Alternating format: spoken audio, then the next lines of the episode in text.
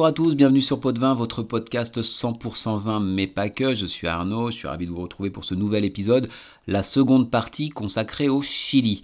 Alors, on va rentrer un petit peu plus dans le détail. Le système d'appellation chilien date de 1994. Il divise le pays en 5 régions viticoles et 13 sous-régions qui en fait sont des vallées. Ces régions, ce sont l'Atacama, avec la vallée de Copiapio et la vallée de Huasco, Coquimbo, avec la vallée d'Elqui, de Limari et de Choapa, la Concagua, avec la vallée de la Concagua, de Casablanca et de San Antonio, la vallée centrale, avec la vallée de Maipo, de Rapel, de Curico et de Mole, et le sud, avec la vallée d'Itata, de Biobio et de Mayeco. Alors en fait, il y a désormais une sixième région tout au sud, qui est la région australe, mais euh, nous, on va la laisser de côté pour l'instant. Ce système d'appellation définit trois types de vins, les vins euh, avec appellation, les vins sans appellation et les vins de table, auxquels on peut ajouter des termes d'étiquetage vaguement définis comme Gran Reserva, Gran Vino, Reserva, Reserva Especial, Reserva Privada, Selección et Superior. À partir de 2012, un classement supplémentaire a été introduit et les vignobles sont classés par rapport à leur distance par rapport à la côte, ce qui peut être intéressant étant donné comme nous l'avons vu, l'importance de l'influence de l'océan. On trouve Costa, Andes et Entre Cordilleras, c'est-à-dire la côte, les Andes et au milieu, entre les cordillères. Alors parlons des régions. On ne s'attarde pas sur la région australe, comme on l'a dit, ni sur l'Atacama, qui n'est pas une région d'importance, même si on peut y trouver dans certaines zones des choses intéressantes. On commence donc par Coquimbo. C'est parmi les régions qui comptent la région la plus septentrionale du Chili, donc la plus au nord, juste en dessous du désert de l'Atacama. Elle compte trois sous-régions, Elqui, Limari et Choapa.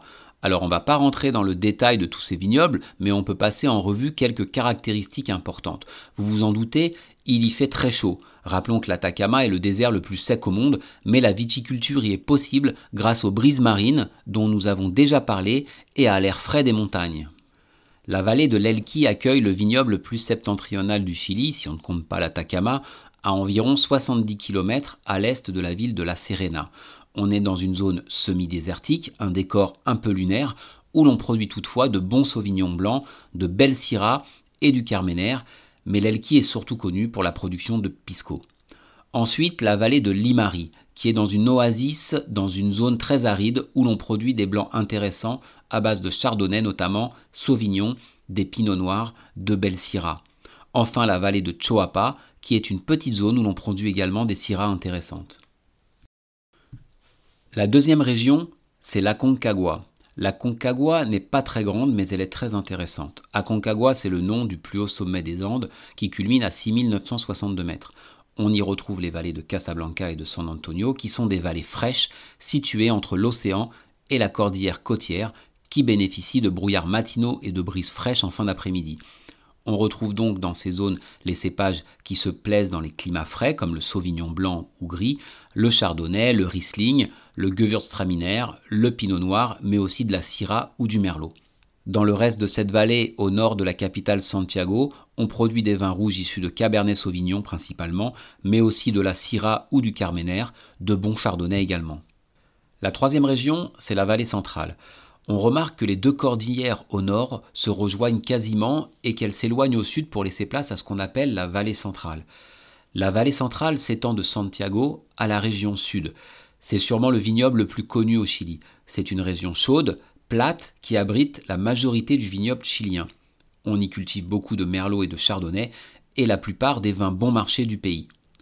Elle est divisée en quatre sous-régions, la vallée de Maipo, la vallée de Rapel, qui inclut la vallée de Cachapoal et de Colchagua, Curico et la vallée de Maule. Que peut-on dire sur ces sous-régions? La vallée de Maipo, du fait de sa proximité avec Santiago, est le berceau de la viticulture chilienne. On y trouve d'ailleurs les plus anciennes bodegas du pays, telles que Concha y Toro ou Santa Rita. Elle est presque entièrement encerclée de montagnes on est un peu plus loin de l'océan et c'est donc l'air frais des Andes qui va permettre aux vignes, pour les meilleurs situés sur ces contreforts, de produire des vins de qualité, essentiellement rouges à base de Cabernet Sauvignon, de Merlot et de Syrah. La vallée de Rappel est composée de deux sous-appellations, Cachapoal et Colchagua, et commence à environ 100 km au sud de Santiago. Cachapoal est la région la plus septentrionale des deux. Cachapoal est une région où le Carmener mûrit bien, ainsi que le Cabernet Sauvignon et la Syrah dans les zones plus fraîches. Le Merlot également. Colchagua produit des Cabernet Sauvignon, des Syrah du Merlot, des Carmener, mais aussi des Blancs sur la partie ouest qui est un peu plus proche de l'océan. Enfin, Curico et Maule, au sud de la vallée centrale, sont plutôt des zones assez vastes où l'on produit des raisins pour assembler des vins bon marché. On ne s'étend donc pas dessus.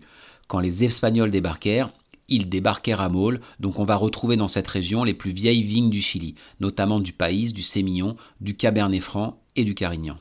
La dernière grande région, c'est le sud, avec trois sous-régions, Itata, Biobio et Mayeco. Du fait de sa position géographique au sud, n'oublions pas que c'est l'inverse de ce que nous connaissons nous dans l'hémisphère nord, le climat est plus frais et beaucoup plus humide. Les cépages les plus répandus à Itata et Biobio sont le País, le cépage historique de la région, le Cinsault et le Muscat d'Alexandrie, bien que Biobio soit assez prometteuse en ce qui concerne le Pinot Noir et le Chardonnay notamment. Mayeco, c'est une zone très petite aux portes de la Patagonie, mais qui obtient de bons résultats avec les cépages bourguignons, le Pinot Noir et le Chardonnay. Voilà, si vous voulez vous procurer des vins chiliens, il me semble que chez les cavistes c'est un peu compliqué, reste Internet où il y a des offres, ça tourne entre 10 et 30 euros, c'est assez raisonnable en général. Parmi les domaines célèbres, vous avez euh, Concha y Toro, qui a été créé en 1883 et qui est aujourd'hui la plus grande exploitation du pays. Euh, Unduraga, qui est un domaine moi que j'aime beaucoup personnellement. Euh, Cusino Macul, La Roncière, Emiliana, Los Bascos, qui appartient pour partie au baron de Rothschild. Misiones de Rango, Vigna Aquitania, Altair, L'Apostole, que j'aime bien également. Erasuris, Santa Rita, Montes, Almaviva, Conosur pour n'en citer euh, que quelques-uns. Voilà, le Chili, c'est fini. C'était assez dense, j'en suis désolé. Et j'espère que, même si vous n'avez pas tout retenu, que les choses sont plus claires pour vous, que vous comprenez comment dans un pays chaud on peut produire de très bons vins, et le mieux c'est encore de goûter les vins, avec modération bien sûr.